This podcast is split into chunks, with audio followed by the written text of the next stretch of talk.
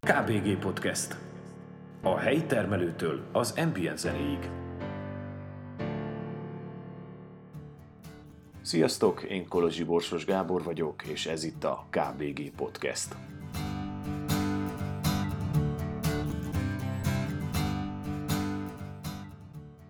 KBG Podcastet megtalálod a Spotify-on, az Apple Podcasten és a Google Podcasten is. Nincs más dolgod, csak beírni a megfelelő keresőbe, hogy k.b.g. Kösz, ha hallgatsz.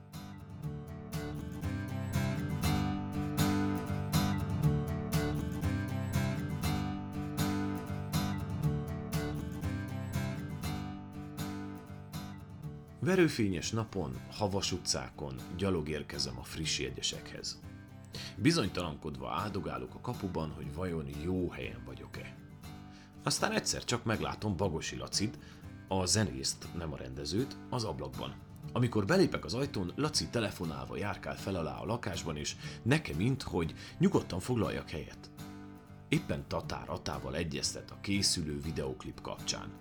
Nagy zenekarok neveit emlegeti, hogy most látta, hogy ők hogyan csinálják. Bár azt hiszem a Bagosi Brothers Company példáját ma már nagyon sok zenekar, zenészt vagy éppen énekes próbálja követni. Hosszasan egyeztetnek az időpontról, majd leteszi a telefont. Ekkor a ház emeletéről megérkezik Bíró Barbie. Éppen vizsgára készül. Legalábbis a Laci elmondása szerint. Otthonosan, hajpántban érkezik, nem tudom, hogy jellemzője rá a hajpánt, de számomra mindig úgy tűnt, hogy Barbie folyton hajpántot volt.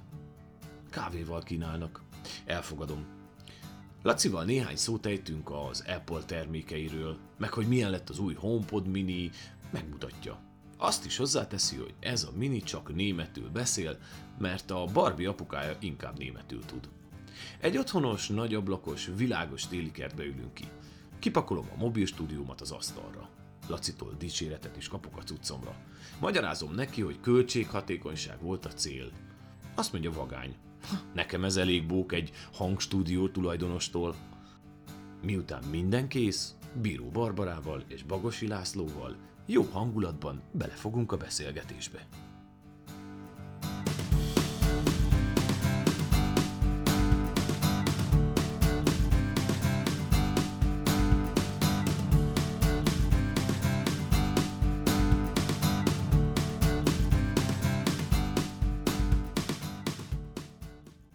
Na, szevasztok, sziasztok! Uh, nehéz benneteket elérni, tehát ma, ma kétszer, háromszor, négyszer is telefonáltam, meg írtam rátok, és Laci azt mondta, hogy azért nehéz benneteket elérni, mert nem nagyon értek szociális médiával.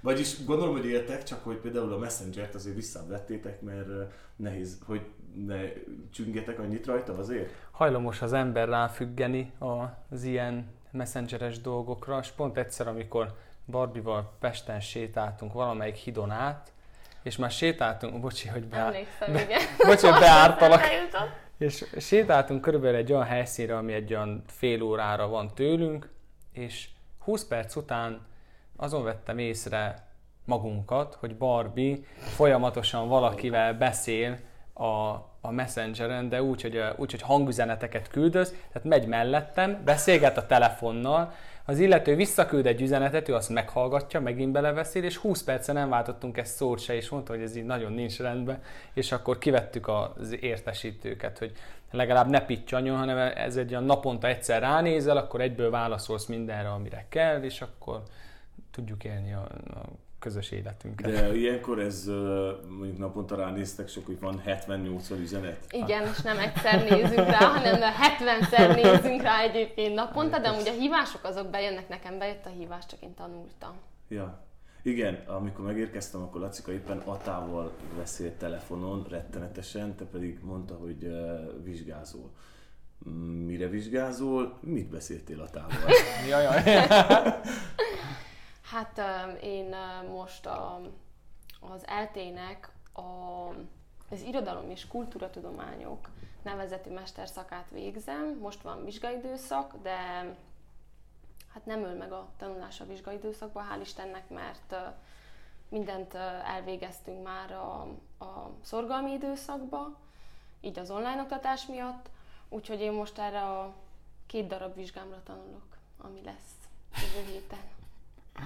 Pedig tudom, hogy az album körül most, meg klippek, meg most egy kicsit ilyen produktívak vagytok, ugye zenekarilag. Nem nagyon akarok belemenni a beszélgetésbe a zenekarra, mert nem feltétlenül a, most a zenekar, amire kíváncsi vagyok, de hogy óhatatlanul is nem tudjuk megkerülni, hogy ne hozzuk mi a szóba. Tehát ti most nagyon produktívan dolgoztak a zenekarral. Igen, hát ez igen, nehéz lenne nem belemenni, mert amúgy a, nagyon is a, a, az életem része, pláne most, amikor ugye most eh, de, de, Debrecenbe, decemberben felvettük a, az új lemezanyagát, és akkor most minden más munkával kéne haladnunk előre, ezért naponta több ilyen hívás is érkezik Atától, Norbitól, vagy esténként konferencia beszélgetések, hogy hogy is adjuk majd ki, mert azért ugye ez nem csak a felveszük és kiadjuk, hanem azért sok a háttérmunka. Csak akkor most ezt osztottátok igazából. Igen, Tehát- igen, a, a, a videó részét osztottuk a, Ja. a lemeznek. Meséljetek nekem egy kicsit ö, emlékeket a gyerekkorotokról. Tehát, hogy ö, ilyen ked- kedves vagy nagyon nem kedves emlékeket gyerekkorotokról. Csak, a, csak azért, hogy megismerjük azt, hogy milyen volt a gyerekkoratok. Én kezdhetem, mert nekem nagyon friss emlékem. Azt, azt hittem nagyon sok rossz Azért, mert most megtaláltam az 1-4 osztályos üzenő füzetemet, azt hiszem ezt így hívták. És én úgy emlékeztem, nekem Bíró László tanítóbácsi volt a tanítóbácsim, de amúgy az az érdekes, hogy Lacinak is ő egy évvel, és nem egy évvel, na, hanem négy évvel előttem volt, és utána következtünk mi, és én azt hittem, hogy egy jó gyermek voltam, és én azt hittem, hogy a tanítóbácsi szeretett. Aztán később ki is derült, hogy amúgy tényleg szeretett, de az üzenő füzetemben nagyon ronda dolgok voltak rólam, hogy kitéptem a füzetek, a lapokat a füzetemből, és hogy többszöri felszólítás után is hátrafordultam, és volt egy csomó fekete pontom, amit aztán áthúzott pirosan tanítóbács, úgyhogy végül is nem voltam annyira rossz gyerek, de nekem ez olyan vicces szembesítés volt, hogy úgy látszik, hogy én, én másképp emléke, emlékszem a, a gyermekkoromra, mint ahogy a felnőttek körülöttem. De mert te hogy emlékszel? Hát én emlékszem arra, hogy lázadó voltam, mondjuk egy-négyben nem annyira, és arra is, hogy a tanárok valami sose szerettek, és én se őket.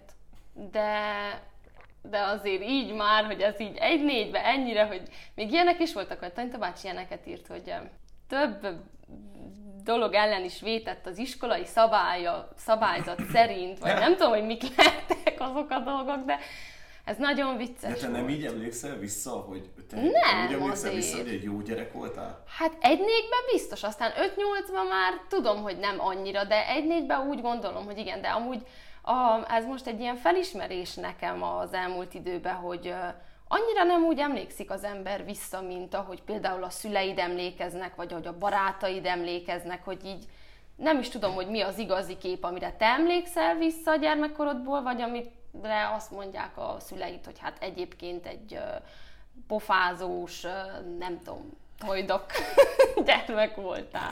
Ez nagyon, ez nagyon érdekes szerintem. Úgyhogy én úgy gondolom, hogy amúgy jó gyermek voltam egy darabig, aztán utána megvoltak az elképzeléseim, és azt szerint csináltam a dolgaimat.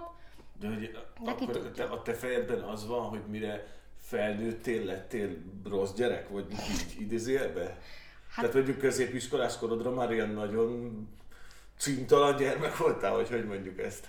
Nem is csintalan, hanem inkább azt mondanám, hogy, hogy, hogy ö, Mindjárt megmondom, hogy miért kértem ezt, miért erőltetem ezt ennyire. nem csintalan, hanem ö, volt egy nagyon erős igazságérzetem, amit egyébként most már, ha így felhoztam a tanítóbácsit, akkor így hosszú évekre rá a tanítóbácsi is elmondta, egy ismerősnek, akitől visszahallottam ezt, hogy ő azért szeretett engem, mert már akkor megvolt az igazságérzetem, ami szerint én megítéltem a dolgokat, és nyilván amikor nagyobb lettem, akkor már valószínű, hogy tudtam úgy cselekedni, sokkal nagyobb szabad akaratom volt, tegyük fel 9-12-ben már, sokkal jobban tudtam úgy cselekedni, ahogy azt az én igazságérzetem diktálta, és akkor emiatt lehet, hogy a tanároknak, vagy anyáiknak így néha ö, nem, a pofázós az nem egy jó szó. az Rosszul esett a te verziód, mert neked más volt az Igen, igazságod. nekem mindig egy az másik Jó, ezt akartam, ezért erőltettem ezt egy kicsit, mert én, amikor téged megismertelek, tehát hogy tisztázódott akkor, hogy nem rossz gyerek voltál, hanem egy ilyen nagyon határozott gyerek voltál. És mert pont ugye ez, ezért erőltettem ezt, mert én, amikor megismertelek, középiskolás voltál, akkor egy ilyen nagyon határozott voltál. Tehát, hogy ilyen nagyon tudta, te így és úgy és így és nem tudom, kö- következőképpen akarok élni, és ezt és így akarok csinálni. Tehát ezért kérdeztem, te nem voltál egy rossz gyerek, vagy Nem. csak, hogy ilyen nagyon, ilyen nagyon határozott voltál. Igen, igen, én is azt mondanám inkább. Uh-huh. Naci? Én, ő, miti ők. nem, nekem, nekem valahogy a gyerekkorom sok ideig Norbival összeköthető volt, mert, mert ő volt ugye a bátyó, mindent próbáltam úgy csinálni, hogy ő. ő nem, nem azt mondom, hogy rosszabb gyerek volt, nekünk igazából nem voltak, nem voltak olyan korlátok, nem volt annyi korlátozás. Tehát éd- édesanyától soha nem volt elvárás az, hogy, hogy pontosan mikor is menjünk haza, és mi előszeretettel kihasználtuk ezt, meg nem, volt, nem voltak ilyen konkrét dolgok. Emiatt nagyon sok időnk volt rengeteg mindent csinálni. És veszélyesen is éltünk, nagyon-nagyon, ne, ne, nem önszántunkból, ez talán inkább a vakmerőség, de például volt egy olyan történet, ami, ami egyszer pont uh, ahhoz a játszótérhez mentünk el játszani, ami Gyergyó Szentmiklós egyik ikonikus kommunista játszótere volt nagyon-nagyon sokáig, a piros vas, piros fém játszótér, a piros hinta, a piros lipinka, minden ilyen tűzpirossal le volt festve. Ezzel is jelezve azt, hogy erre ne ülj. mondhatjuk így, és oda nagyon sokat játszott, oda nagyon sokat jártunk játszani, és volt egy hint, aminek az volt az érdekessége, hogy senki nem ült nagyon rá, mindenki rá állt, és így lendületből addig hajtotta, amíg hát nem tudott körbefordulni, mert hogy fémből volt és akadt, de hogy az volt a lényeg, hogy mindenkinek ezt fel kell, fel kell tolni koccanásig. Az az, amikor így mész, már majdnem függőlegesen vagy fejjel lefele, nyilván a gravitá, nem, bocsánat, a centrifugális erő az megtart, neki ütközöd, és egy kicsit így vissza, visszadob, és akkor így az így ilyen nagyon nagy adrenalin. Mert egy ilyen alkalomkor volt az, amikor Norbi pont ugyanígy hajtotta ezt a hintát, és, eh, és volt egy simléderes sapka a fején, Hallgatónak ami, jelzem, hogy Barbie fogja az arcát. Próbálok nem belekacagni. Igen. és eh, ahogy hajtotta Norbi, a simléderes sapka leesett a fejéről, és nem tudom, mit gondoltam, hogy én majd két hajtás között befutok és elveszem ezt a sapkát, és ahogy befutottam, ez a hinta, ami igen sebesen közelített fe- felém, egyenesen homlokon talált, nagyjából 10 másodperc alatt kétszer akkora lett a fejem, mint amekkora amúgy valójában, és mindenki persze megijedt, édesanyám egy plébánián volt egy bérmálkozási felkészítős megbeszélésen Norbival kapcsolatban, és nekünk el kellett jutni anyuhoz valahogy, ezzel a fejjel, ami nem nézett igazán ki túl jól, mármint az enyém. És Norbi úgy gondolta, hogy ezt majd azzal leplezi, hogy ezt a simléderes sapkát felrakja a fejemre, hogy ne látszódjon a kukuj. És eh, ahogy felrak, tehát úgy szorította a fejem, és úgy lüktetett annál a dudornál, hogy nem is tudom, hogy jutottunk el a plébániáig, de ilyen dolgokat éltünk túl amúgy gyerekkorunkban. Norbi is sok ilyet, én is sok ilyet. De ez itt anyukádnak, amikor elmentetek, ez olyan volt, hogy, hogy még, még, még tőle is kikaptál egy kicsit? Nem, anyukám, anyukám nem volt ez, inkább eh, neki is... Mert tudod, volt ez, hogy ha elesel, akkor nagyon megverlek. Igen, igen. igen, nem, anyukám hál' Istennek soha nem volt ilyen. Azt gondoltam, én- volt szerintem egy ilyen igazságérzete neki is, hogy amikor megkapjuk az élettől, akkor ő még nem rak rá egy lapáttal. Mm.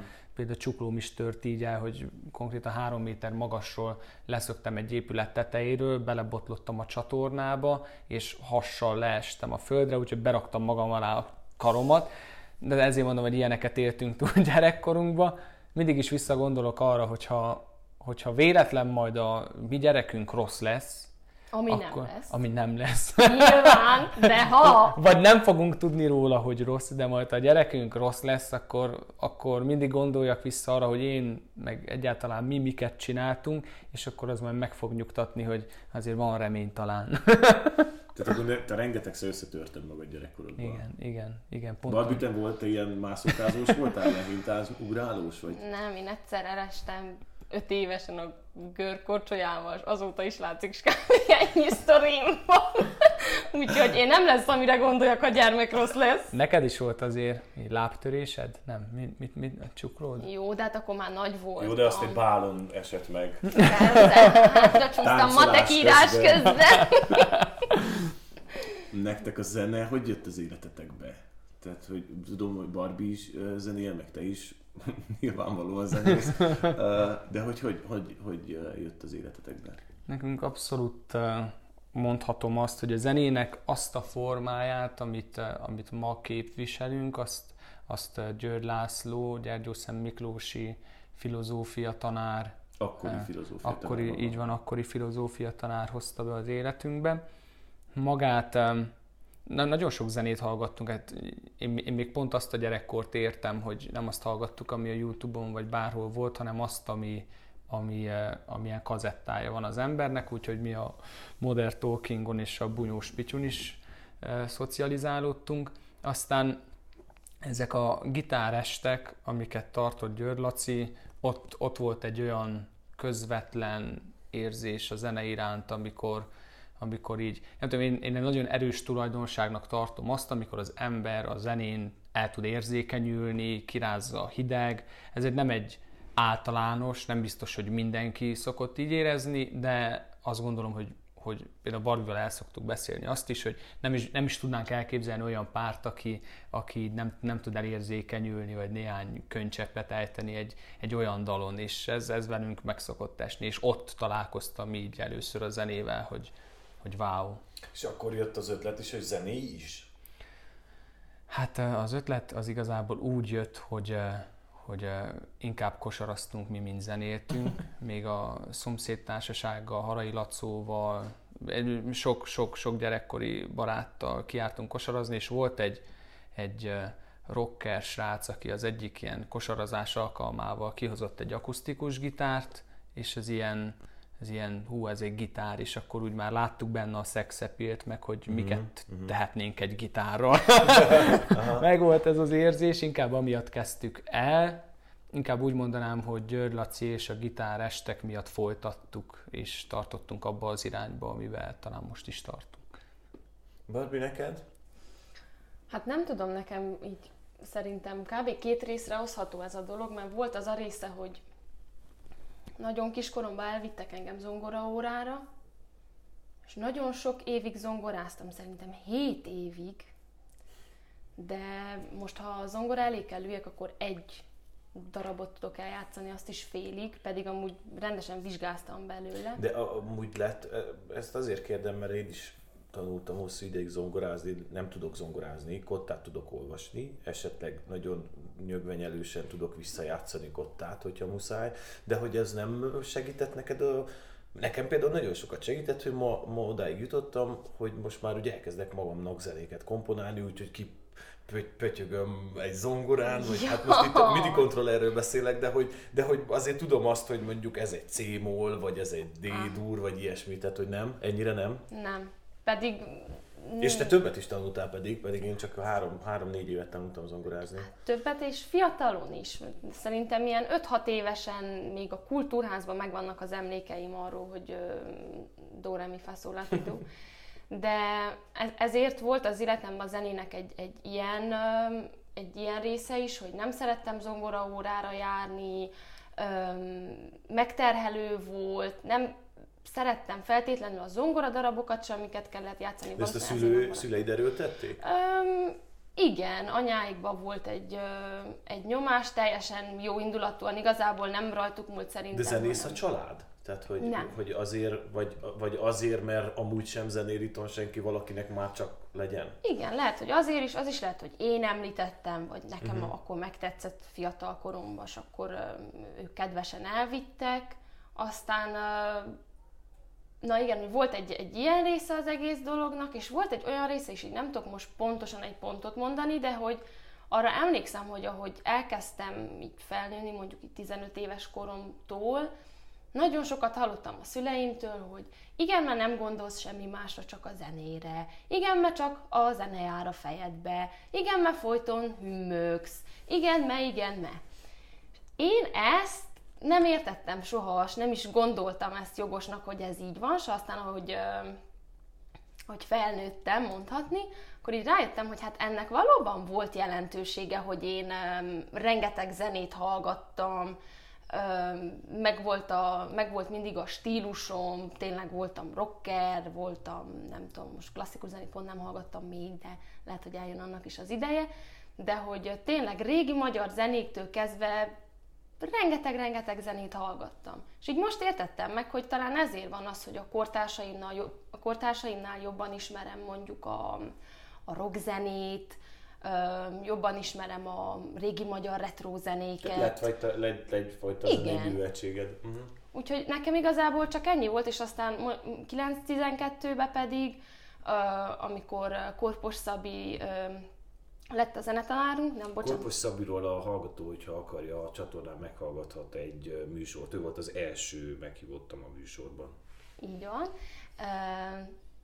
Nem is 9-12-ben, 12-ben volt nekem zenetanárom, és akkor, amikor ő csinált egy hmm, valami előadás volt, már pontosan nem emlékszem, és az se, hogy hogy került a kaun a, a, a kezembe, de akkor ő mondta azt, hogy ezen az előadáson jó lenne, hogyha én dobolnék, kauno, kaunoznék? Kaunoznék. Kaunoznék. mert hogy úgy látja, hogy van tehetségem hozzá. És akkor így rájöttem, hogy amúgy van egy csomó ö, hangszer, például a kaun, gitár, zongora, amiket nem tudom, így basszusgitár, amikhez így van érzékem sebbe, aztán Laci is megerősített, és ez egy tök vagány dolog volt, hogy egy idő után nagyon sokszor felhívta erre a figyelmemet, hogy amúgy nagyon jó érzékem van a zenéhez, amit én még mindig nem hiszek el annyira, mint ahogy ő állítja, de, de, de igen, azt gondolom, hogy a mi életünkben a zene az nagyon fontos volt másképp. De te játszol hangszeren? Hát mindenen egy kicsit. Tehát De... mondjuk, én most ezért kérdem, hogy van olyan, hogy ti mondjuk ketten magatoknak jammeltek? Mm, olyan nincs. Jobban szereti Barbie a, a zenét, mint amennyi türelme van foglalkozni vele. Tehát mondjuk úgy, hogy a, az elméleti részét, vagy legalább az, hogy az akkordoknak a nevét megjegyezze, az, az nem, az, a, a, ahhoz már nem nevezhetlek lustán? Nem. De hát az, az, az normális, ez, tehát most senkit nem érdekel, hogy mi a démol, hogy kell lefogni, és mikor lehet rá, rá játszani igen. vele. Igen, tehát, hogy igen, nem igen. tudom Na, most így hirtelen, hogy melyik. Én pedig tudod lefogni, csak ilyenkor azt mondom, hogy na akkor játszunk démolból, akkor, akkor hogy is van?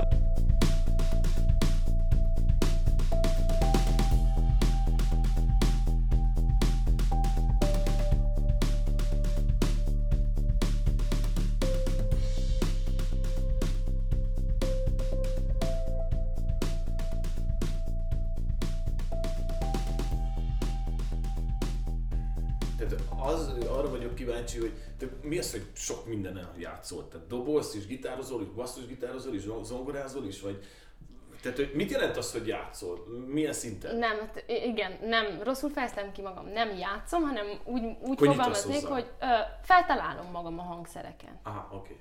De te, de te fúvósokkal is foglalkoztál. Igen. Ugye? Tehát Igen. én ezt nem tudom rosszul. Én trombitáltam is. És az, azzal hogy állsz? Hát most már hogy szerintem, de kb. az volt a legnehezebb hangszer, mert ott tényleg nem az van, hogy lefogod a zongorán. Hát oda kell egy tüdő is. Hát igen. Meg ott kell tudni, hogy mennyire kell megfújni a szádat, hova alakítod. Aha. De aztán azt is abba hagytam. Én elég sok mindent kezdtem. Fúvós zenekarban is játsztál. Igen. Igen, voltam fúvózenekaros is. A család is egyébként, tehát uh, például a hugom, ő ugye most vásárhelyen tanul szakszofonszakon, neki innen jött az egész. Igen, uh, láttam játszani is egyébként, és nagyon ügyes. Na, neki innen jött az egész, hogy uh, elment az egész család, míg én Amerikában voltam, egyszer csak írtak egy üzenetet, vagy egy képet küldtek, hogy mennek a fúvós zenekarral fellépni. Na, aztán meg is lepődtem, hogy ez hogy történt. és az egész családdal benne voltunk a Gyergyői Fúvós zenekarba egy adott ponton. Nem Aha. tudom, hogy hogy. De hát akkor a család megtanult lassan ő a, egyenként hang, valamilyen hangszere játszani? Igen. igen, nagyon vicces volt, de igen, egy adott ponton az volt, hogy anya lent szakszofonozott, apa kint szántkültölt, én trombitáztam, trombitáltam, Ború szakszofonozott szintén. Aha. Szuper. És ez még három szomszédra is igaz, tehát itt igazából ti egy ilyen zenész utcában laktok. Igen, tehát négy szomszédból azért egy jó rezes banda kijönne. Igen, igen, ah, igen. És Lacika, te gitárral kezdtél, aztán Én, mi kezdett el? A, gondolom, a bőgő, ezt tudom, hogy minden interjúban elmondtad, hogy a bőgő neked maradt Igen. a zenekarban, mert ugye Norbi ő gitározott, neked mindig a bőgő maradt, de te nem csak gitáron és nem csak bőgőn játszol.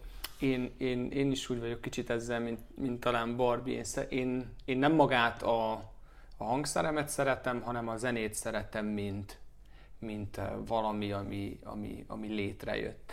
Tehát a hangszerelést, a produceri munkát, összerakni egy dalt A-tól Z-ig, hogy mit játszon a dob, mit játszon a basszus, a gitár, és eh, ebbe, ebbe érzem, amikor valami alkotódik, nem csak nem csak, vagyis nem is alkotódik, mert az inkább Norbi reszortja, hanem hogy az, amit tegyük fel Norbi alkot, az, az, az, az egy kész munka, egy, egy száz százalékig megkomponált valami lesz. Nekem most is ebben látom a legnagyobb örömömet. Azért is van az, hogy én például hangszeren gyakorolni már nagyon-nagyon régóta nem gyakoroltam.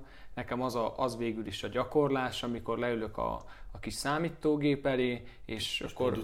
A dalt. Igen, és, és eléveszem, tegyük fel persze a basszusgitárt, és játszok valamit, hogy legyen valami, meg a MIDI billentyűn, a MIDI kontrolleren dobolok valamit, meg aztán a gitárt, meg a mikrofont, az éneket. Nekem az alkotó folyamat egy gyakorlás, de inkább ez a, ez a stúdió munka, ami nagyon-nagyon közel állt végül is a szívemhez. A zenekarban meg örülök, hogy, hogy, hogy, hogy van egy rész, amit, amit ki tudok vállalni, de ott is inkább az az öröm, hogy, hogy, hogy minden, minden, ahogy összeáll, ahogy szól. De te alapvetően azért mindenféle hangszerének kicsit azért konyítasz hozzá. Tehát mondjuk, hogyha kell, akkor rá tudsz dobolni valamit magadnak, vagy Igen. rá tudsz gitározni, vagy akár rázongorázni, billentyűzni is akár. Igen, igen, ez így van. De amúgy a gyerekkorodban inkább a gitár volt a meghatározó. Igen, most is az a, az a, az a, a kedvenc hangszerem, ha mondhatom így, de van egy csomó olyan dolog, amit gitáron nem lehet megcsinálni, amit zongorán meg igen, meg, meg, meg fordítva. Ezért is jó egy kicsit mindenhez érteni, hogy, hogy egyből tudja az ember, hogy milyen úton és hogy akar elindulni. Ezért is nem lehet a dalokra feltétlenül rámondani, hogy akkor ez most gitárcentrikus-e, vagy inkább szinticentrikus, vagy milyen, mert hogy minden van. Uh-huh. Minden van egy kicsit benne. Nektek a sulis évek hogy teltek? Tehát, hogy Barbi, te ilyen örökiskolázó vagy, tehát, hogy egyetemek, mesterék, tehát egyfolytában valahol valamire tanulsz, vagy valamiből vizsgázol. Ez hogy jutottál el idáig, hogy értétek meg magát a sulit, tehát hogy milyen volt az is, milyenek voltak az iskolás évek számotokra? Hát én most ennyire legyek őszinte, lássuk csak. Én nem szerettem iskolába járni, nem szerettem korán kelni, ez, a, ez egy óriási nagy problémám volt, hogy nyolcra kellett menni. Nem szerettem azt se, hogy keretek közé voltam szorítva, hogy megmondták, hogy mit kell tanulni. Ö, 9-12-ben sem. Szerintem az egyetlen év, amikor szerettem, mondhatni szerettem iskolába járni, az a 12. osztály volt, mert talán akkor találtam meg azt, amit, azt, amit szerettek, és a helyem, a, akár ezen a, ebben az iskolai rendszeren belül is, mert akkor váltottam filológia osztályra. Tehát te utolsó évben váltottál? Igen, mert én a 9. 9. és a 10. osztályt matek info intenzíven ö, kezdtem el, és a 11-et ugye Amerikában végeztem, és akkor 10, amikor hazajöttem, akkor a 12-et már filológia osztályon, és ott, ott szerettem meg, akkor kezdtem el ugye jó, hát jó tanuló voltam addig is, de hogy úgy érdekelt is, amit tanulok, jó is voltam, a, hogy a tanárok is értékeltek, mert nyilván matekinfo intenzíven az, hogy milyen magyaros voltál, az nem érdekelt senkit. Az, hogy milyen fogalmazásokat írtál, az se érdekelt senkit. Az, hogy egyesre ö, vizsgáztál, vagy egyes ö, volt a dolgozatod ö, a Pascal programozásból, az már mindenkit nagyon érdekelt. Uh-huh. És ö, 12-ben pedig ö, nyilván egyébként egy magyar, a magyar tanárnő volt az Oszink is, tehát hogy jó kapcsolatban voltam vele, és akkor kaptam meg szerintem azt az utat, ami, ami számomra járható volt, úgyhogy nekem, nekem az volt az egyetlen év az iskolában, amit szerettem. és amikor azt éreztem, hogy értékelve vagyok, mert egyébként ez is volt a bajom, hogy én soha nem éreztem azt, hogy tanároknak értékes lenne az, hogy jó ember vagy-e, vagy valami másba az iskolán kívül jó vagy-e, hanem csak az volt a fontos szerintem, hogy milyen tanuló vagy. És Amerikába jutottál ki, miért, hogyan, honnan jött az ötlet, honnan jött a lehetőség? Mert hogy ugye azt mondtad, hogy a 11-et azt ott tanultad. Hát az ötlet, ha jól emlékszem, akkor onnan jött, hogy egy volt osztálytársam már kiment Amerikába, pont 11. osztályba ő is, és akkor megtetszett ez a, ez a dolog. Gondolom így azért is, hogy a, még a tínédzser korszakomban, hogy akkor most kiélhetem a szabadságomat, és nem tudom, sok ilyen filmet. És kiélted? Nem. Egyáltalán nem volt olyan, mint amire számítottam, de, de úgy indultam neki. És akkor a, a lehetőség, igazából anyáiknak elmondtam, és én nem is emlékszem arra, hogy egy percig is mondták volna azt, hogy nem menjek, vagy nem jó ötlet, vagy bármi. Úgyhogy ők nagyon hamar meg, megteremtették a lehetőséget, nagyon hamar felvettük a, a kapcsolatot azzal a céggel, aki ezt intézi, elintéztük a papírokat, és szerintem ez körülbelül tizedik elején vagy közepén lehetett, és 11. osztály már nyáron, szeptember előtt kint voltam Amerikában. És te hogy érted meg ezt az amerikai időszakot? Hát semmiképp nem úgy, ahogy elképzeltem. Az biztos, hogy egy picit olyan, mintha nem lettem volna magamnál. Uh-huh. Most így visszagondolva, nagyon sok mindent elfelejtettem. Mit jelent az, hogy elfelejtettél? Hát a rossz dolgokat elfelejtettem, és szerintem csak így a, a jók maradtak meg, de... De mi volt rossz benne, hogy ennyire el kellett felejteni? Hát az volt a rossz, hogy én elkerültem egy, elkerültem egy nőhöz, nem egy családhoz, aki nagyon szimpatikus volt, röviden annyi a történet, hogy nagyon jól megvoltunk, kb. ő volt a legjobb barátnőm, egy 53 éves nőről beszélünk, és aztán úgy alakultak a dolgaink, hogy én onnan el kellett, hát mondanám, hogy költözzek, de lehet, hogy a menekülés az jobban hangzik, vagyis nem, hogy jobban hangzik, hanem találóbb erre. Igazából összevesztünk, neki te, ő teljesen megváltozott, egyik percről a másikra, és fenyegetőzött, meg akart ütni, stb. stb. Én akkor fogtam a cuccaimat, a, egy akkori barátnőmet felhívtam, aki értem jött, és rá két napra visszamentem a cuccaimért, és áthelyeztek egy másik családhoz, aki a, ennek a barátnőmnek a nagypapája és a nagymamája volt. Ami aztán a legjobb dolog volt, ami történhetett velem, ott már teljesen más volt minden, nagyon szerettem ott lenni, tényleg nagyon befogadóak voltak, ők is folyton úgy, úgy mutattak be engem, mint a romániai unokájuk, úgyhogy az már egy teljesen más történet. Hát egy ilyen, szerintem ez tényleg egy ilyen filmbeli egy év volt, csak nem az a film, amit 16 évesen leülsz és romantikus és megnézed és úristen, hanem inkább az a, az a film, ami olyan, hogy sokkal, nem tudom, sokkal életszerűbb, hogy tényleg megtörtént minden kb. ami megtörténhetett. Uh-huh. Úgyhogy óriási nagy lecke volt, de nem arról szólt, hogy... De ezt akkor neked ez egy trauma, az amerikai időszak? Nem, nem maga az egész, hanem inkább csak ez a, ez a Szerintem ez volt életem első nagy csalódása. Tehát ez ebbe a nőbe.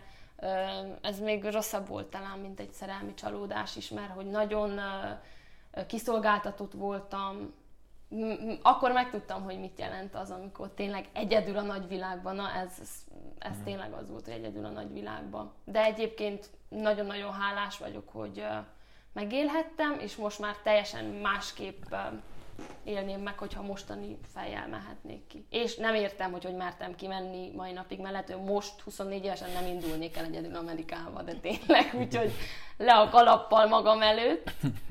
Laci, neked milyen volt a suli? Én Te nagyon... jó tanuló gyerek voltál? Nem, mindig is közepes voltam. Erős közepes. hát folyamatosan... Miben voltál erős? Hát ami, ami, ami szimpatikus volt, és amit szerettem, nem, én nem, nem, nem a tanulásra fektettem soha hangsúlyt a, a, a suliba, nem, nem, nem nehezen fogott meg a, fogtak meg dolgok. Én például nagyon szerettem a, a humán tantárgyakat, humán beállítottságú voltam, de sokkal jobban ö, ö, érdekelt az iskolán belüli szociális élet. Tehát a barátok, a, a sorstársak, a, a, hát nem a klikkek kialakulása, hanem egyáltalán ez, ez, azt gondolom, hogy egy gyerek például a suliba inkább azt az is fog megmaradni örök életébe, meg egész felnőtt korába, meg az az, ami majd elősegíti az életbe, hogy az iskolába a kortársaival hogy jön ki, hogy tud szocializálódni, barátkozni, hogy old meg konfliktusokat, mert végül is ott találkozol talán először olyan konfliktusokkal, amikor nincsenek szülők, nem mondják meg, hogy jól csináltad de vagy nem, hogyha valakivel verekedésbe keveredsz, vagy bármi hasonló, akkor vagy kiállsz magadért, vagy pont nem állsz ki magadért. Tehát itt egy csomó oldalá, oldaladat egyáltalán megismered, hogy akkor most bizonyos helyzetekben hogy fogsz De verekedős gyerek voltál? Életemben soha nem verekedtem. Tényleg? nem, nem. Volt, uh, volt uh, hogy fenyegettek,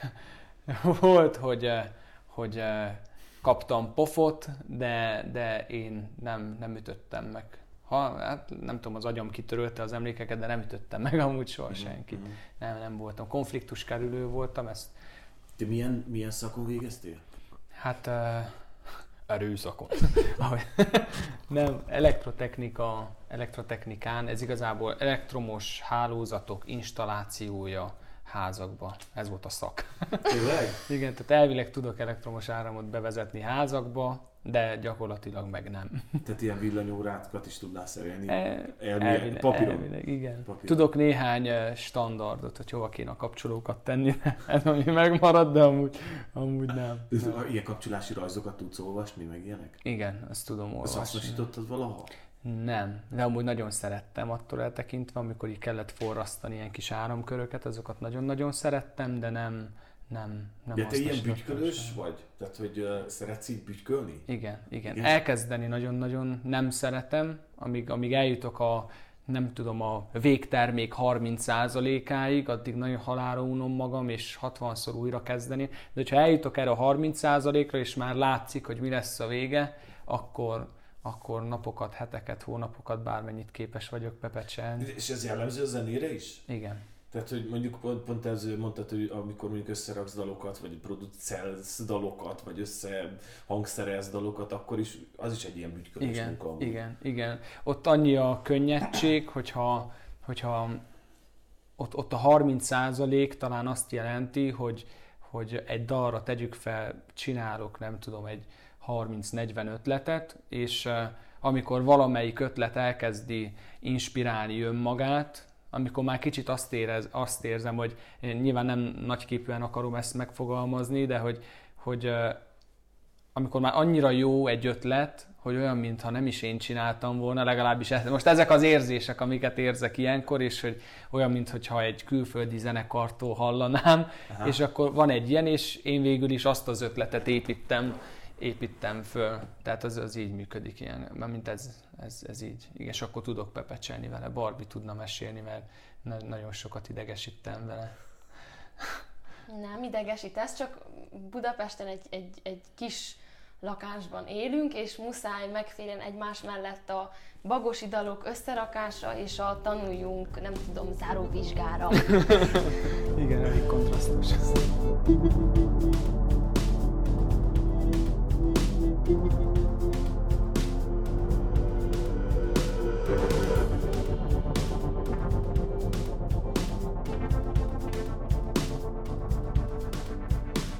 sokszor meséltétek el, vagy Barbie mesélte már el, hogy ti már valami, vagy Barbie már óvodáskora óta ismer téged, már olyan, egy ilyen romantikus történet van mögötte, hogy ő már óvodáskora óta kinézett magának, de amúgy ti hogy ismerkedtetek meg? igen, az a, a szinkronos találkozás, az a, a második nagy találkozás, a, ké, a, a, mondjuk, hogy a két oldalú találkozás, hogy mind a ketten találkoztunk egymással, a másik, a, az első az inkább csak Barbie találkozott velem. No, persze. Nem, De átnéztél rajta. Igen, volt a, az ominózus játszótér, a, ahol a, A piros. a Ez a piros, piros, a tűzpiros, veszélyes. igen. Ott lakott Barbie az időtájt a családjával egy társasház blokkba, mondjuk szép magyarul ki, és oda nagyon sokat járt le ő is játszani, és akkor volt nekünk is a piros játszóteres korszak, amikor mi is nagyon sokat jártunk oda, és akkor néztél ki. Ennyi, csak kinéztelek. De hát akkor látszik, hogy mivel négy év, négy év van között köztünk. Hát igen, én különbség, voltam- Tehát akkor látszik egy ilyen tróger, kamasz Hát gyerek volt igen. már, ugye? Hát Hát van, igen, tehát a, a négy év, van az, a, van az a bizonyos kor, amikor a négy év nagyon sok, például amikor én 14 vagyok, vagy 15, amikor nem tudom, hát 15 év, mindenki képzelje magát 15 évesen, és akkor van a 11 éves lány, A Ez- szexi bomba nő. Igen? A bomba csaj. az, és, és akkor Barbie így érzelmeket tápláltam. Hát a 11 évesen elég hamar amúgy is szerelembe tud esni az ember, érzéseket táplált irántam, és a családnak sokszor hangoztatta is, hogy, hogy ez a fiú, ez a fiú. És mivel nem tudta a nevemet, ezért mindig úgy hivatkozott rá, hogy, és rám, hogy, hogy Milka, ez volt a nevem, a legfinomabb csokoládé számára, és Igen. akkor emiatt ez egy nagyon, nagyon találó volt a boci szemek leírása szerint, és a, és a Milka csokoládé, és az egész család tudott róla, tehát konkrétan a, a Barbie nényék, a nagyszülők, mindenki tudta. Olyan vicces, Laci egyébként így magyaráz, nem tudom, hogy megfigyelted, hogy amikor valamit mond, akkor arra példát is mond. Tehát az egész család, például nényék, nagybátyáik, nagymamáik. Igen, így szeretek szemléletes lenni. És akkor utána találkoztunk majd a... Na de igen, a nagy találkozás, az igen, az a színi Az a szinkron- csoportban színi volt. csoportban volt, igen. És akkor az volt, hogy Laci pont nem volt egyébként, amikor te kiadtál nekünk egy darabot. Talán te Az sem a, voltál. az az a, a várjál, ha jól emlékszem, vagy Shakespeare csináltunk. Shakespeare a pukkos. Az volt a címe, hogy Puk. Igen, az egy ilyen Shakespeare, sok Shakespeare romantikus ö, tragédia, meg hasonlóknak a- az adaptációja volt, egy ilyen összeollózása. Igen, tényleg most már Igen, emlékszem. ez Igen. a, a Szent Iváni éj. Az volt az alap. Az volt az alaptörténet, alaptörténet, igen, így igen, van. Így van. És uh, akkor pont, én úgy emlékszem, hogy te se voltál ott, életemben először megérkeztem szinkronra, akkor És én sem voltam ott. nem, valaki a nagyobbak közül, a nagyok, elmondta, hogy mi a szerepbeosztás, én nem tudom, hogy hogy kaptam én is szerepet ismeretlenül, de én is kaptam szerepet. Laci sem volt ott, és következő alkalomkor kiderült, hogy egyébként a szerepbe én vagyok az egyik szerelmes fél, és Laci a másik szerelmes fél. Igen, és és- igazából mondhatnánk azt én nagyon romantikusan, hogy ez a darab hozott össze, mert Ez is egy ilyen igazából... hollywoodi történet. Igen, Abszolút. de amúgy tényleg az volt, hogy én nagyon be tudtam élni magamat azokban a részekben, amikor Laci szerelmet kellett nekem valljon. És mondjuk- amikor azt kellett mondani, hogy a kettes nyelvű pettyes kígyó, vagy hogy van, pettyes nyelvű kettes kígyó. Nem, kettes nyelvű, igen, igen, igen. És akkor tulajdonképpen az, amikor ezt bemutattuk a Szárhegyi Lázár kastély udvarán, Ah, még képünk is van ott, hát szerintem az volt az ilyen, nem tudom, végszó, vagy amikor így, nem tudom. te hogy emlékszel erre vissza, Laci? Az, hogy én tudom magamról, hogy nagyon-nagyon nem voltam csajozós típus. Nem tudtam, hogy kell csajozni, nagyon-nagyon csúnyán bántam a lányokkal. Jó, ez, ez, ez azt jelenti, hogy eh, tudod, amikor van az a fiú, a kisfiú, aki amikor csajozik, akkor, akkor nem szépeket mond, hanem azt hiszi, hogy ha majd csúnyákat mond, Aha, akkor aha. na, nem tudom, hogy történik ez egy fiatal srác fejében. Mi, mitől gondolja, hogy ez majd milyen jó, túl sok filmet néztem, nem tudom, de hogy a, a, a mi kapcsolatunk inkább így haladt előrefele, hogy én folyamatosan szurogattam ö, a beszólásaimmal Barbit, és ö, a Szárhegyi Lázár kastélynál volt az első olyan, amikor, a, talán az első Igen, olyan, akkor ami, hogy, akkor, hogy akkor nem úgy közeledtem, mert talán láttam, hogy zátonyra futnak a próbálkozásaim, mit, miért is, hogy rá, rájöttem, hogy talán a, a kedvességgel, érdeklődéssel, meg hasonlókat talán jobban lehet eh, érvényesülni ilyen téren, és akkor volt, volt eh, több romantikus pillanat is aznap, közös hintázás, meg egyáltalán normális beszélgetés, és akkor utána, igen. Sőt, nem tudom, hogy Gábor tudja-e ezt a forró részletet, de az első csókunk is a szinkron csoport termében. Tényleg? Igen. Ah. Hát most, hogyha már itt szóba jött, mert szóba hoztam. ti hogy éltétek meg amúgy ezt? Tehát, hogy én mindig kíváncsi vagyok, mondjuk ti már azért, hát ez volt tíz éve legalább. Volt. Le, lehet, hogy már Kilenc. pont tíz nincs, de valami ilyesmi. Tehát, hogy nektek milyen emlék volt ez magamnak is reflexióként, hogy ez milyen emlék volt nektek akkor a szinkroncsoport? Én mindig is szerettem tevékeny lenni, sok helyen szerettem sok helyen részt venni a dolgokba, és a szinkron csoport is abszolút egy olyan, olyan hely volt, ahol nem tudom, kicsit azt érzem, hogy aki egyáltalán elmegy egy szinkron csoportba, egy színi csoportba, az már egy valamilyen karakterű ember.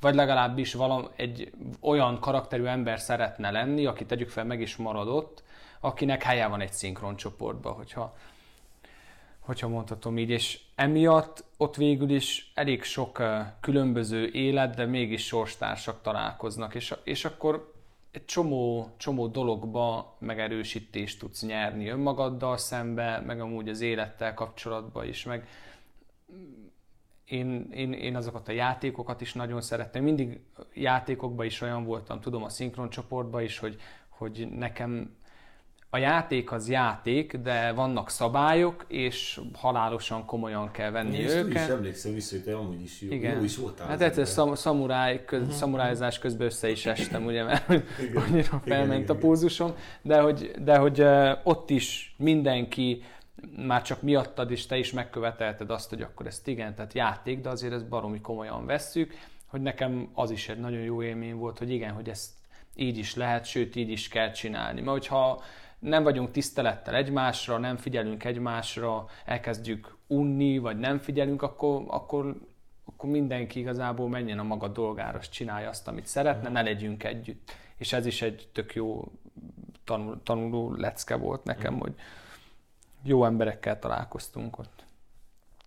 Igen, nekem a, nekem a, a lázadást jelentette szerintem, hogy pont ebből a, ebből a korszakból, amikor még nem tudom hányadikos lehettem, de hogy ez a matek info intenzív, mi leszel, ha nagy leszel, fogorvos, mérnök, asztronauta, stb. Én 9-10-es lehettél, amikor szinkronoztál, mert még Amerika nem volt szóban. Igen, igen. Uh-huh. És szerintem nekem az volt az első és az egyetlen csoport, ahova azt mondom, hogy jó volt tartozni, és, és nagyon otthon éreztem magam, és azt éreztem, hogy az iskolával ellentétben úgymond önmagam lehetek, úgyhogy nekem az nagyon-nagyon meghatározó volt az életembe. És az is érdekes most így visszatekinteni, hogy emlékszem, hogy például te egy kevés, kevés ember volt az életemben, aki ilyen, nem tudom, ilyen, nem, nem mondhatom azt, hogy példakép, csak akit így, akire így felnézel, idealizálod, tehát nem szeretnél olyan lenni, mint ő, de fontos, hogy ő mit gondol, mit mond, mit csinál, hallgatsz rá, és a szinkroncsoport ezt is hozta magával, hogy, hogy, hogy te egy olyan ember voltál nekem, aki előtt úgy éreztem, hogy tudok őszinte lenni, mert értékeled azt, amilyen vagyok, megmondod azt, amikor nem vagyok jó. Nem fizettem ezért, esküszöm nem fizettem ezért. Nem, de ez amúgy, amúgy ez, ez, ez tényleg így van nekem, és, és ez azt is igazolja, amúgy szerintem a te életedben is volt egy ilyen, mert én emlékszem, hogy Laci elmondta nekem, hogy oda ment hozzá, és megkérdezte, hogy szerinted jó ötlete, hogyha mi összejövünk. Én erre emlékszem, fiúk. Úgyhogy jó, hogy a, köszönjük szépen, köszönöm szépen, hogy azt mondtad, hogy igen, de de, ez tuti száz fix, emlékszem. Nem, én mindig Úgyhogy- szerettem azt, hogyha mondjuk a csapaton belül vannak párok, mert az mindig valahol valamit erősít a dologban, vagy tehát amúgy egy párt is lehet, hogy erősít, de hogy én még szerettem, ha vannak párok amúgy egy csap, a csapaton belül. Akkor lehet ezért mondtad azt, de minden esetre köszönjük. Jó jött össze. Jó, én örülök, hogy egyébként ilyen jól emlékeztek vissza, tehát tényleg nem, nem magam fényezése volt a cél, de hogy örülök, hogy ilyen jól emlékeztek erre, vagy egy jó emlék maradt számotokra. Nekem például nagyon jól esett, amikor megkerestél a nyáron ezzel kapcsolatosan, hogy van még létezik a szinkron, meg hogy tábora van, és hogy te nagyon szívesen besegítenél, mert ugye egy adott ponton én is le akarom tenni a hátamról ezt a dolgot, tehát nem akarom én a világ végéig ezt csinálni, és akkor keresek embereket, akik azt mondják, hogy felkarolnák, és most közben a csapatban is vannak emberek, akik azt mondják, hogy szívőtől mondjuk szívesen besegítenének, majd aztán lassan egy át lehetne adni nekik. Tehát én örülök, hogyha mondjuk régiek így jönnek, és azt mondják, hogy jaj, de jó, akkor én ebben szívesen, ameddig tudok segíteni. Tehát ezek, ezeknek én, én alapvetően nagyon örülök. Jó, lezárjuk a Kolozsi Borsos Gábor uh.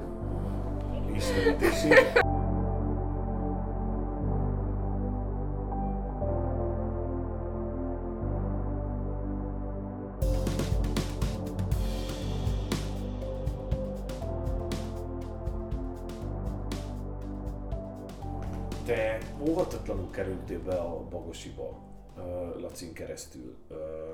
Odáig is, hogy a, a dalt énekelsz közösen. Ti, hogy jött ez a döntés? Gondolom, hogy azért ez nem egy könnyű, vagy szá, valamiért azt érzem, hogy ez nem egy könnyű döntés, hogy akkor figyelj Barbie, akkor te kéne énekelni az új dalba. Hú, erre most vajon mindenki mit fog gondolni, hogy vajon akkor Barbie megbeszéltük otthon, hogy énekeljen a dalba, vagy tehát, hogy ne, valamiért van egy ilyen érzetem, hogy ez egy kicsit olyan valószínűleg kényesen is indulhatott el. Természetesen egy nagy siker lett belőle, ami jó, de hogy mennyire küzdöttetek ezzel, ameddig eljutottatok odáig, hogy Barbie énekeljen a dalban? Hát az én részemről annyi, hogy én az első pillanattól kezdve teljesen távol tartottam magam a témától, tehát én mondtam a srácoknak is, hogy hogy itt ebbe a kérdésbe az én szavazatom nem számít, én nem döntök, én nem mondok semmit, tehát én... De akkor az ötletet nem is te vetetted fel előtt? Nem, Aha. nem. Tehát annyi volt a, annyi volt a sztori, hogy, hogy tudtuk, hogy duett lesz a dal, mert Norbi így írta meg, viszont nem volt mellé duett partner. Tehát nem utólag jött a dallal kapcsolatban, hogy ez mindenképp duett legyen, hanem ez egyszerűen így íródott meg. Na hát ez a legnehezebb ügy, mert akkor, akkor nem is lehet másképp megcsinálni, csak így viszont kell egy énekes társ. Nagyon sokat gondolkoztunk, hogy ki legyen, az utolsó pillanatig gondolkoztunk azon, hogy ki legyen.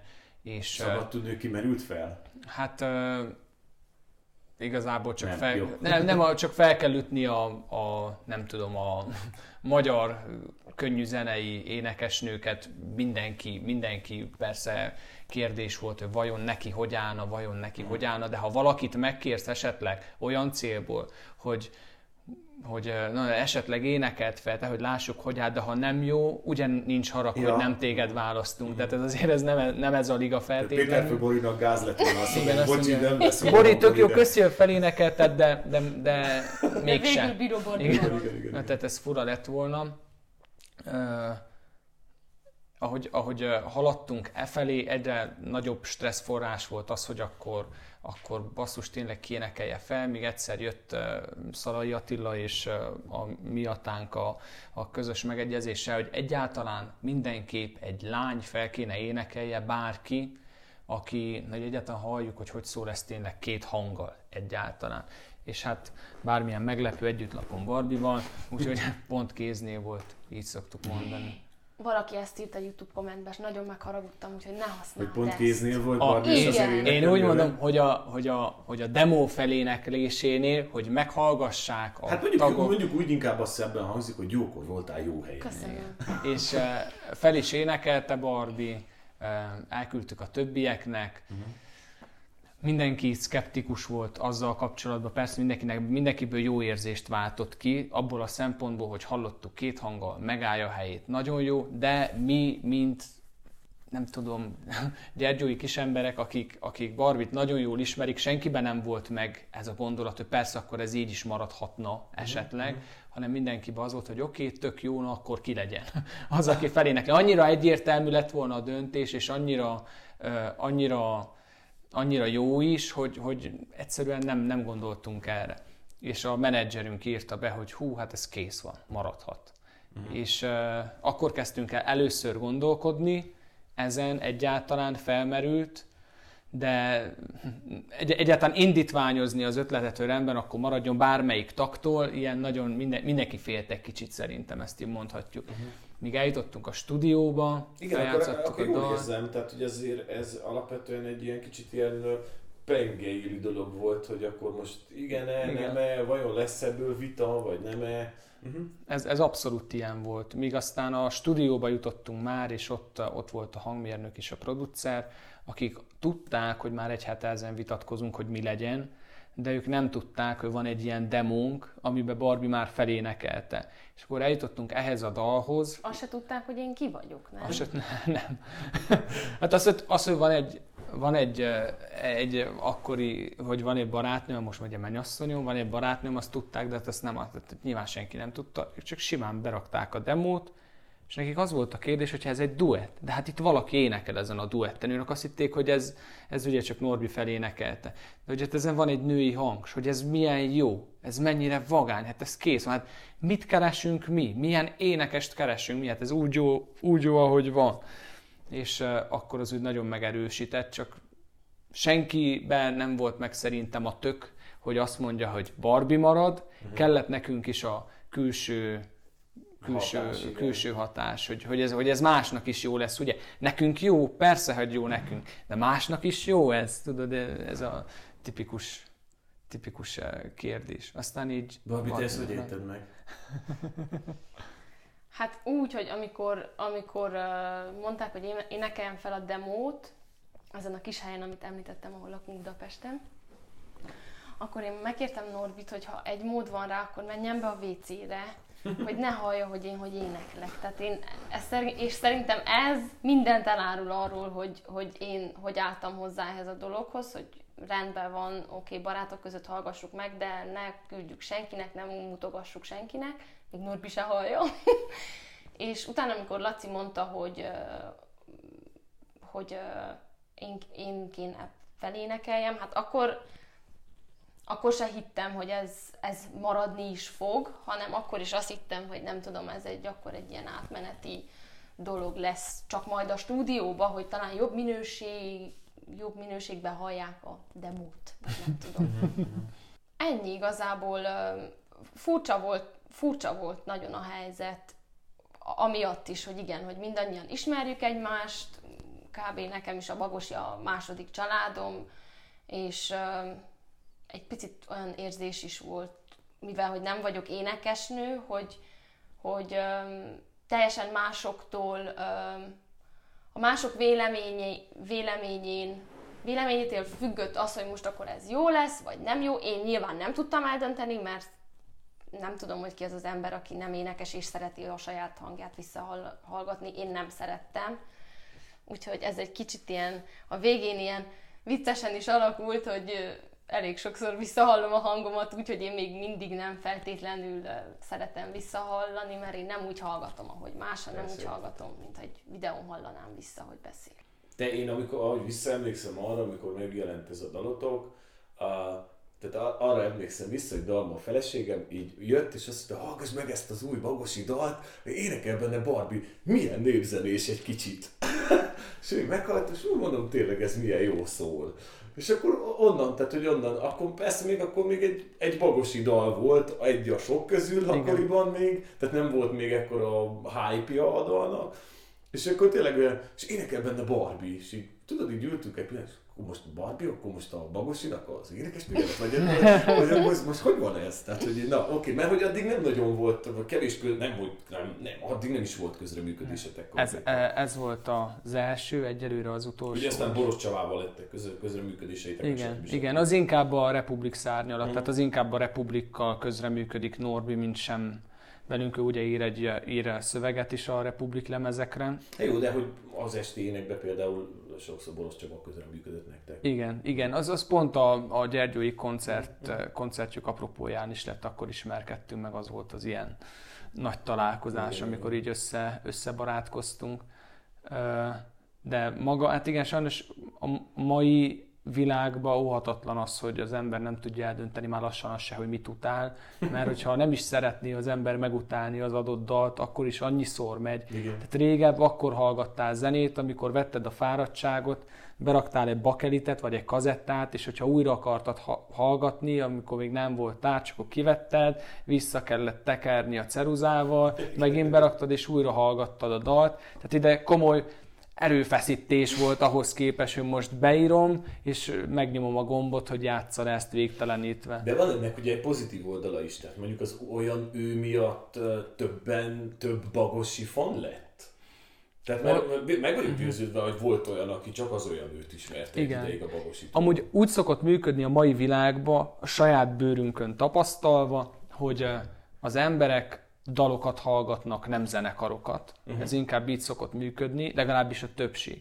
És uh, tipikusan úgy működik a, a, a, az ilyen, hogy ismerek én tegyük fel bandától hat dalt, de nem tudom, hogy, az az a, hogy mind a hat dal ugyanattól a bandától van. Majd amikor elmegyek egy koncertre, mert azt hiszem, hogy csak az olyan őt ismerem, most visszapéldázódva ránk, és elmész, és úgy jársz a koncerten, hogy ó, hát ez is bagosi, vagy ez is bagosi, ez is bagosi, akkor van, van egy kicsit, hogy összekötöd a dalokat a bandával, és talán akkor, akkor kezd el az ember ember, nem tudom, jobban odafigyelni az adott együttesre. Vagy... Nem teljesen releváns a téma, amit mondok, de például pont a, pont a szempal járt ugyanígy, mint ti, hogy ugye kiadták a Béla vagyokot, Igen. és pont így Magórai beszélget, és hogy Magor mit szólsz ahhoz, hogy akkor most már a szempal az csak a Béla vagyokkal, nagy részt azért a Béla vagyokkal. És mondta, hogy most már úgy vagyunk, tehát hogy azt mondta, hogy hát most már úgy vagyunk vele, hogy bárcsak ne adtuk volna ki.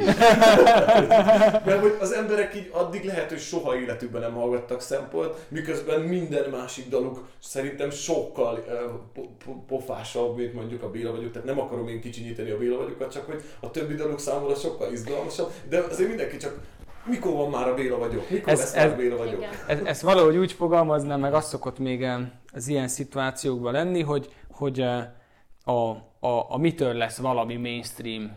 Típusú kérdés, hogy azt mondjuk, hogy eh, a Bagosi nem mainstream egészen addig, amíg a rádió nem kezdi eljátszani az egyik dalukat, és nem lesz ilyen. Ha, ahogy ez megtörténik, nem, nem mi választjuk, de akár most nem, egyáltalán nem párhuzamot vonok magunk között és a Queen között, mm. ez egy kicsit pofátlanabb lenne, de hogy a Queen se gondolta volna szerintem soha azt, hogy a Bohemian Rhapsody, ami egy eh, egy jóval a rádió standard fölötti dal, és mégis a világ ismeri, és mm. akkor onnantól fogva azért, mert mind az egész világ hallgatja a Queen-t, akkor mostantól fogva a Queen az mainstream, vagy, vagy sem. Tehát valószínű, hogyha, hogy, hogy a sample is, hogyha a Béla vagyok, ne fusson be, akkor, akkor, akkor nem, nem, nem tudom, nem figyelnének annyira rájuk, de amúgy nekünk hatalmas nagy kedvenc a Béla vagyok, de a fekete ember is.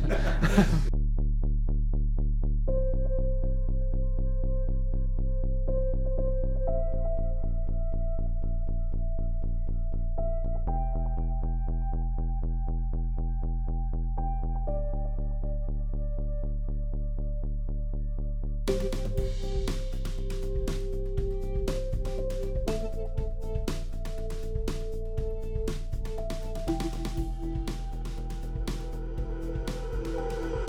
jó, oké, tehát kiveséztük ezt az olyan ős történetet. Ugye a tavalyi év problémáiból adódóan ti most inkább Gyergyóban éltek, vagy legalábbis mondjuk úgy, hogy hazaköltöztetek, egyszerűbbnek láttátok így, és elkezdtetek gazdálkodni.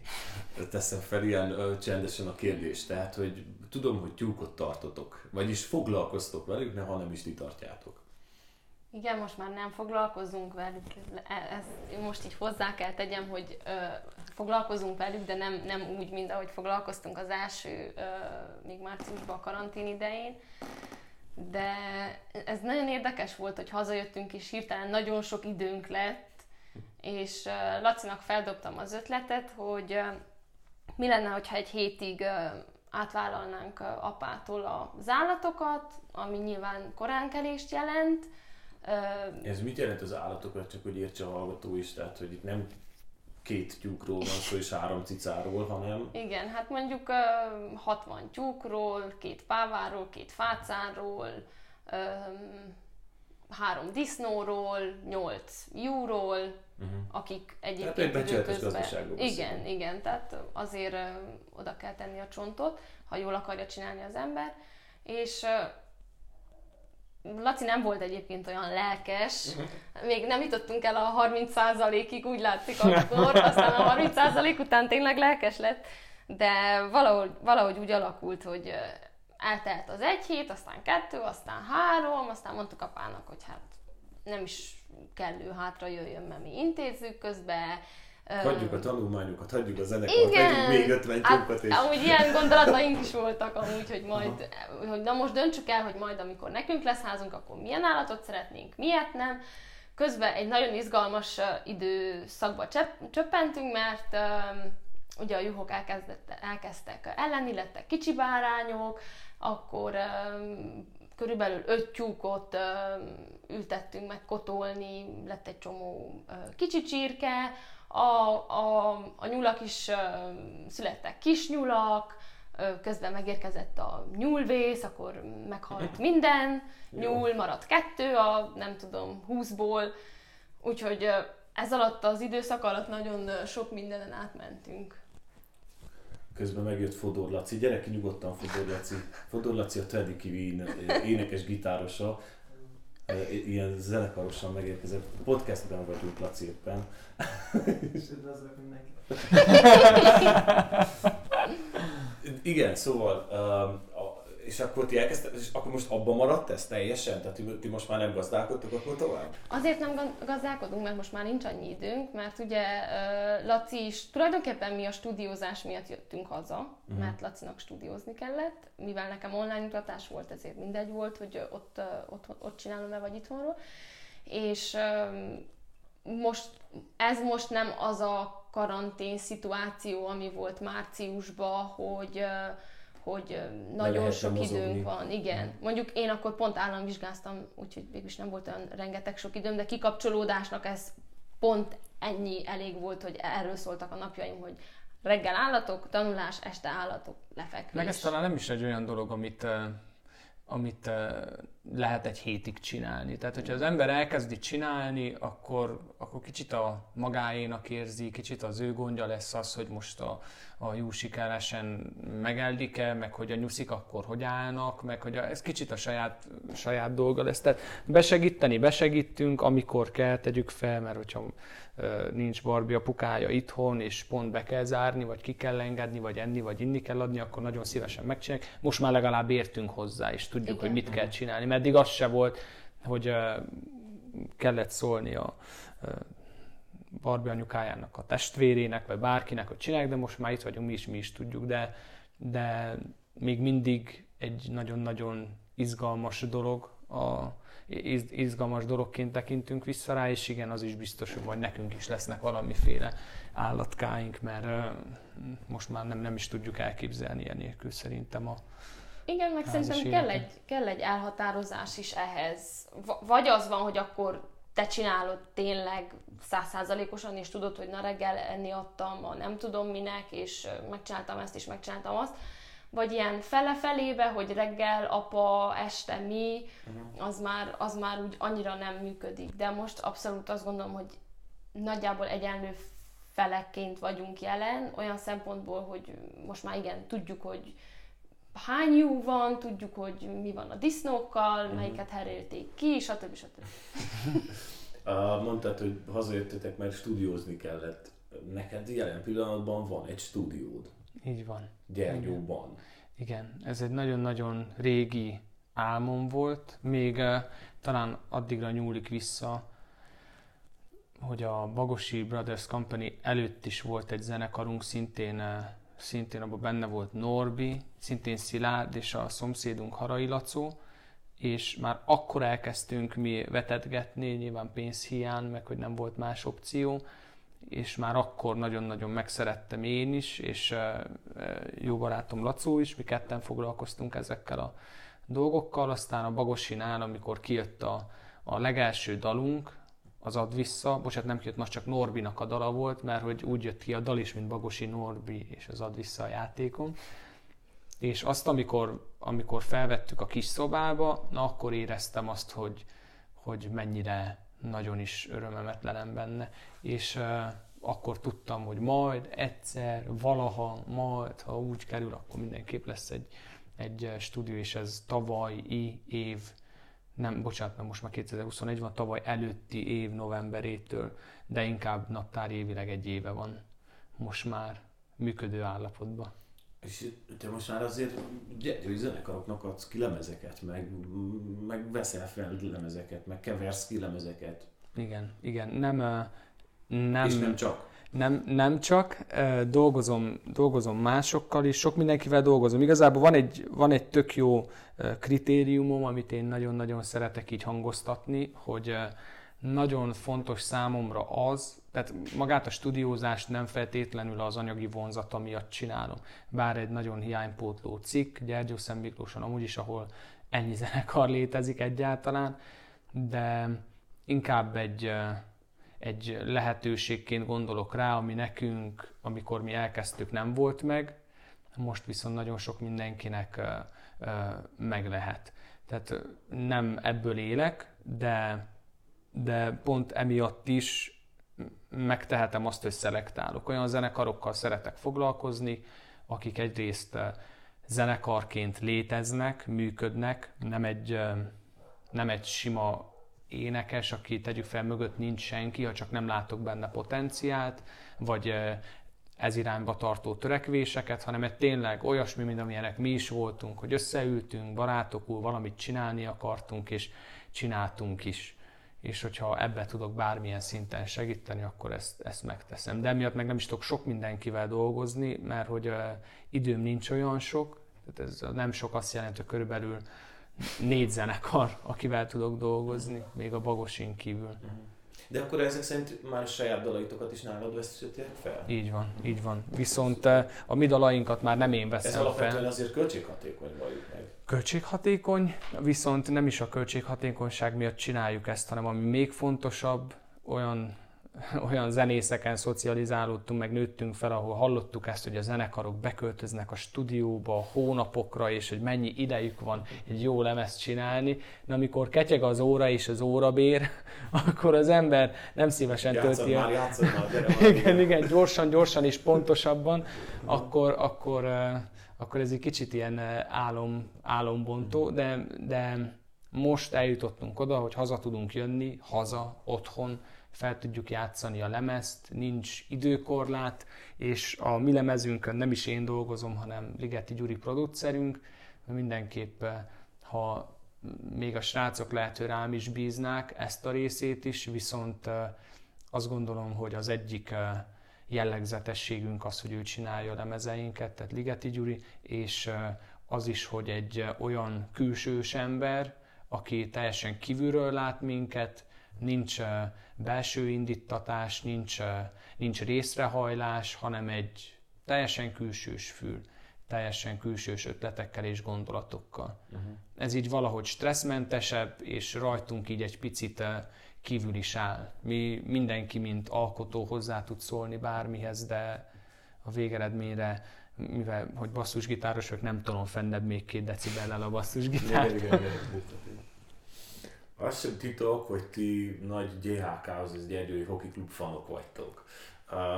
Több Insta posztot is látunk ezzel kapcsolatosan, ahogy így összeül a család, és koncerteken viszitek a hírét a Gyergyói Hockey Klubnak, nem tudom, hogy, de honnan, nem hokiztatok soha gondolom. Korcsolyázni, korcsolyáztok? Ez Gyergyóban tudom, hogy ez ilyen alap. Minden gyergyói ember korcsolyázik, de aki nem hokista, És csak nem egy úszik. irányba tud. Igen. Minden Gyergyói ember korcsolyázik, de soha nem úszott. Még. Ez még, még.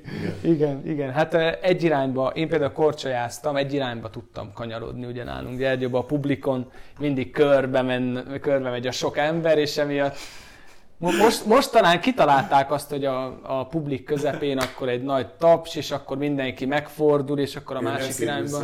Nem csak a szédülés, hát tényleg, a, a, tényleg konkrétan csak egy irányba tudsz kanyarodni. Tehát azért a másik irányba is meg kéne tanulni. Nem én nagyon szerettem korcsolyázni, és uh, volt is egy ilyen ambícióm, hogy neki fogok hokizni, aztán Barbie próbált le, lebeszélni róla egy hobbi szinten, de amúgy uh, egy uh, közös hoki meccs nézés alkalmával egy Barbinak a barátnője, Huszár Ágnes, aki szintén szinkroncsoporttag volt, hogy még egy kicsit reklámozzuk a szinkroncsoportot. Igen, jó arcok azok, mint szinkron Igen. Igen. A szülők nagyon-nagyon sokat mondták Barbinak is, hogy el kell menni egy hoki meccsre, de Nem, talán... hát ap- apukám járt, Ő- meg ő azért a nagyon- család igen. nálunk. Ő hát is. Kötelező egy kicsit. Persze. Így van, így van.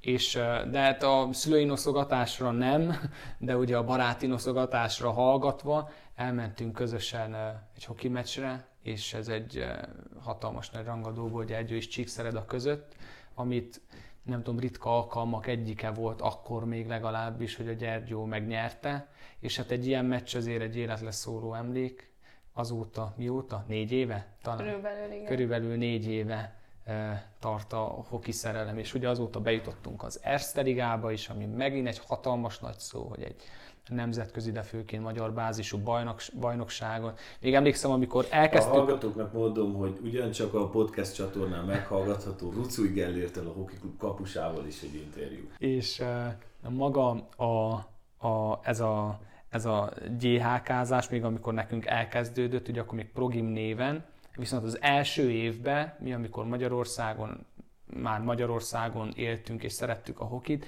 elkezdtünk jár, járni Erzteriga meccsekre, akkor még a Gyergyó nem játszott az Erzterigába. Uh-huh.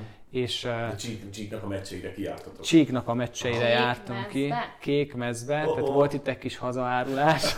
Nem volt hazaárulás. Nem, nem. Azóta is, azóta is ezt tartom, hogy az nem volt hazaárulás. Nem az volt, is nem egy... Volt. Figyelj, nagyon, nagyon jó, uh, uh, Freddy uh, színész kollégám, aki udvarhelyen színész, uh, ő volt, ő mesélt egyszer, hogy elmentek egy ilyen Gyergyó Csík meccsre, Csíkba, és véletlenül beültek a, gyergy, a Csík szurkolók közé. Persze nem voltak mezbe, de így, tehát hogy ilyen, mondta, hogy ilyen hát ilyen nagyon csendbe szurkolgattak, így mag belül így nagyon égtek, amikor így gól volt, és így körülöttük meg így üvöltött mindenki, és úgy tettek, mintha ők is egy kicsit azért Az nagyon nehéz lett. Igen, tehát Na, amúgy... Nem volt amúgy Nem, ez. nem volt durva. Sőt, egyáltalán. sőt amikor, amikor a GHK bejutott az Erste Ligába, akkor többször volt olyan, hogy én úgy jártam, hogy ugye a szurkoló bázisnak mi is a magjai vagyunk ott Pesten, és többször volt olyan, hogy mikor már harmadszorra énekeltük el ugyanazt a dalt, akkor mondom, na most én elkezdek egy másikat. És akkor jó hangosan az én torkom szakadtából elkezdtem a... Szeredai indulót. Igen, de hál' Istennek, hogy tényleg csak párban... hangulat. Igen. Mindegy, csak a buli menjen. Nem, igen, nagy kérdés volt számunkra, érdekes volt, amikor egy egész évet leszurkoltunk a Sportklub Csíkszeredának, és a következő évben, ugye, hogy jaj, a Gyergyó is játszik Eszterigát, és akkor jön, hogy vajon képesek leszünk a Gyergyónak szurkolni? Vajon tudunk ugyanolyan elánnal szurkolni? Hát egy meccs alatt kiderült, hogy hát hogy a francba ne tudnánk ugyanúgy szurkolni, sőt, még jobban.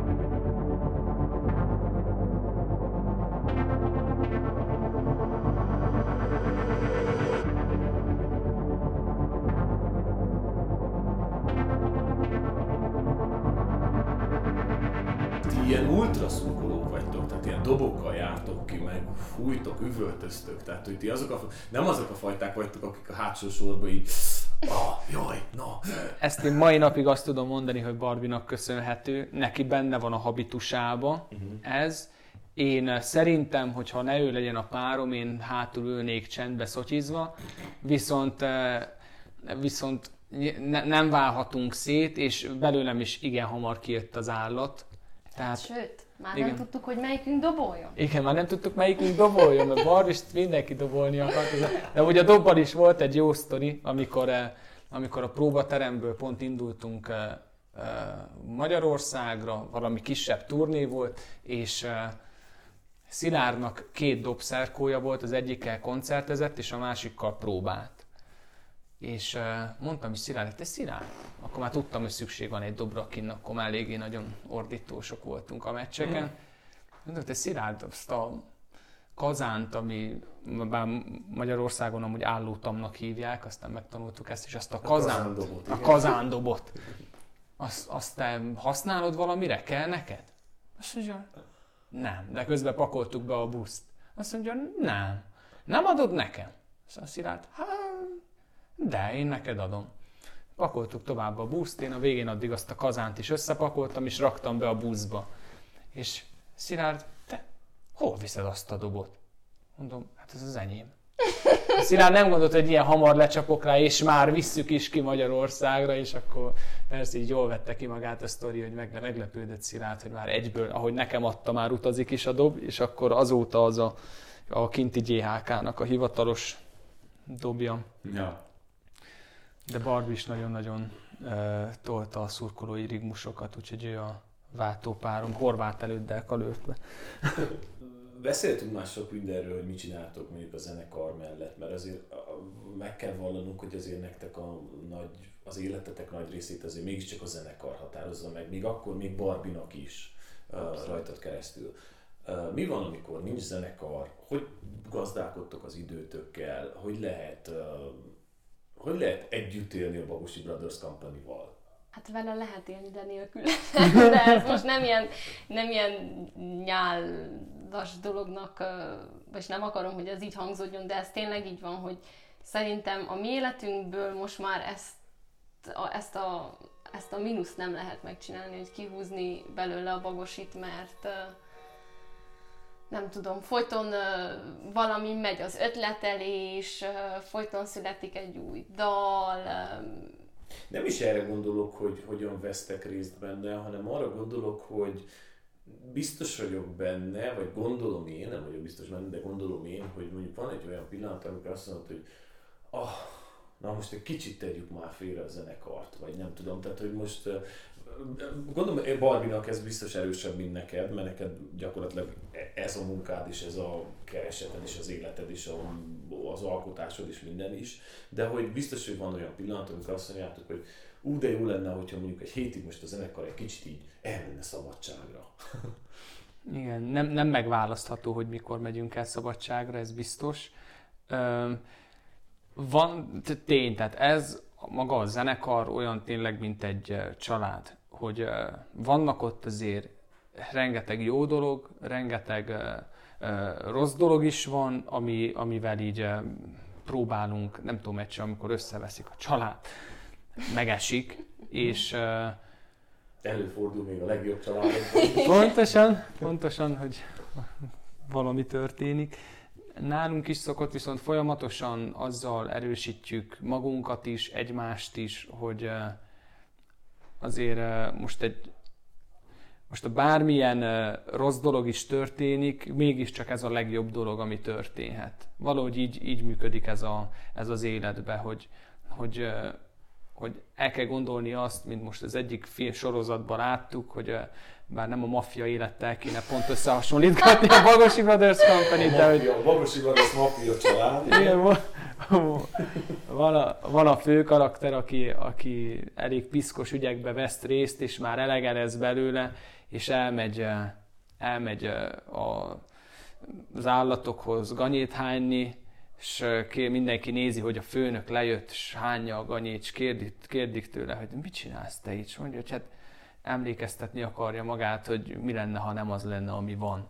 Hogy azért tényleg az van, hogy ez, ez a világ most így ezt tudom, ez az érzés erős bennem, hogy ez a világ legjobb dolga, ami történhet. Tehát tényleg az álmunkat éljük, csak amíg az, az azért vannak nehézségek is, amiket meg kell oldani, de talán itt a kulcs, hogy nem nehézségként kell rágondolni, hanem úgy, mint egy megoldandó problémára, bármire.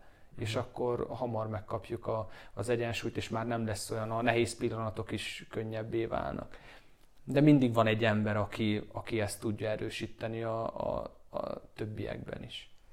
Meg Barbie is sokszor bennem, de én is sokszor Barbie-ba. Tehát ez, ez már tényleg az van, hogy a, ez már a harmadik karunk, amit nem lehet levágni.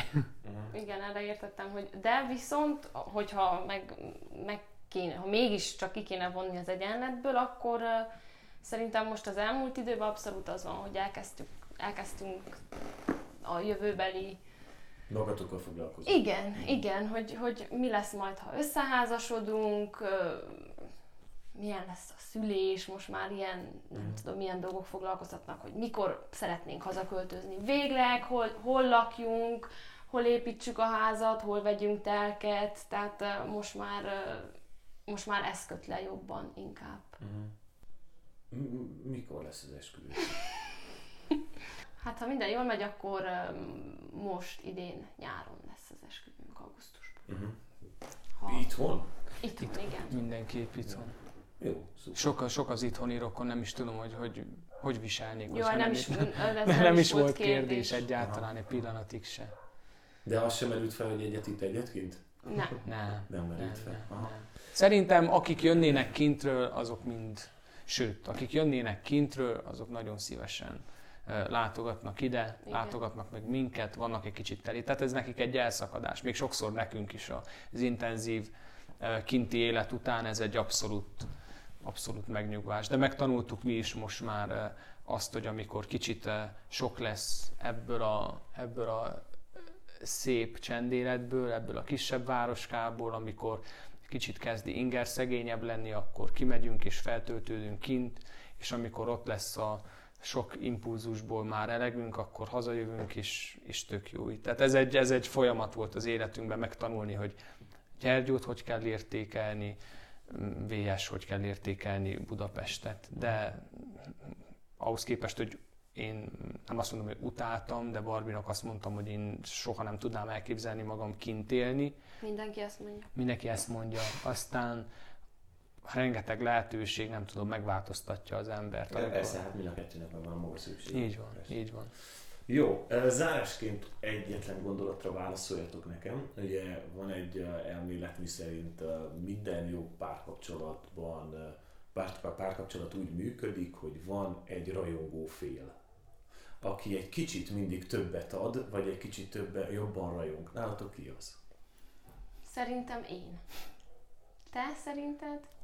Te vagy a, én is úgy gondolom, hogy te vagy a rajongóbb fél, és azt gondolom, hogy viszont te is vagy a főnök.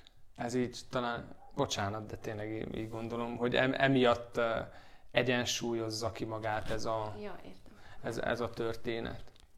Tehát Barbie, so, én sokkal, nem tudom, lágyabb, nem, nem is a lágyabb, Alkalmazkodó alkalmazkodó. Nekem, hogy igen, tehát so, az lenne egy jó példa erre, mivel úgyis mindig példázódom, ugye? az lenne a jó példa erre, hogyha most tegyük fel, mostantól egy évet ebbe a házba kéne élni, és nem lehetne sehova elmenni, akkor nekem ezzel nem lenne semmi problémám.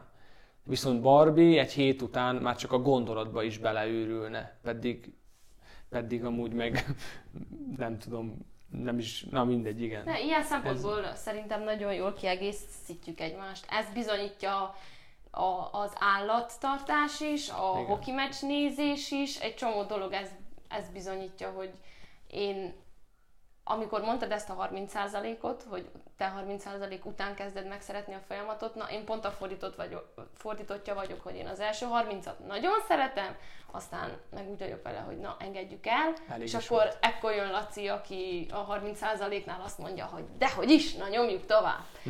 és szerintem emiatt jobb, jól kiegészítjük egymást. Én meg azért vagyok rajongóbb, szerintem, mert sokkal ö, lobbanékonyabb vagyok, sokkal szeszélyesebb vagyok, és akkor ezt valahogy kompenzálom, vagy nem tudom.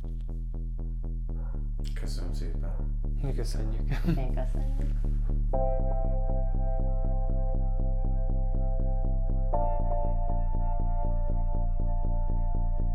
A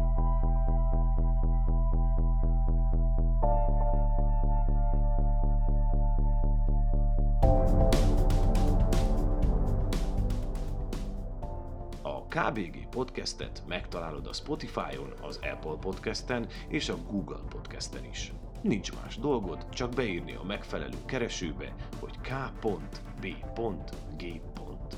Kösz, ha hallgatsz.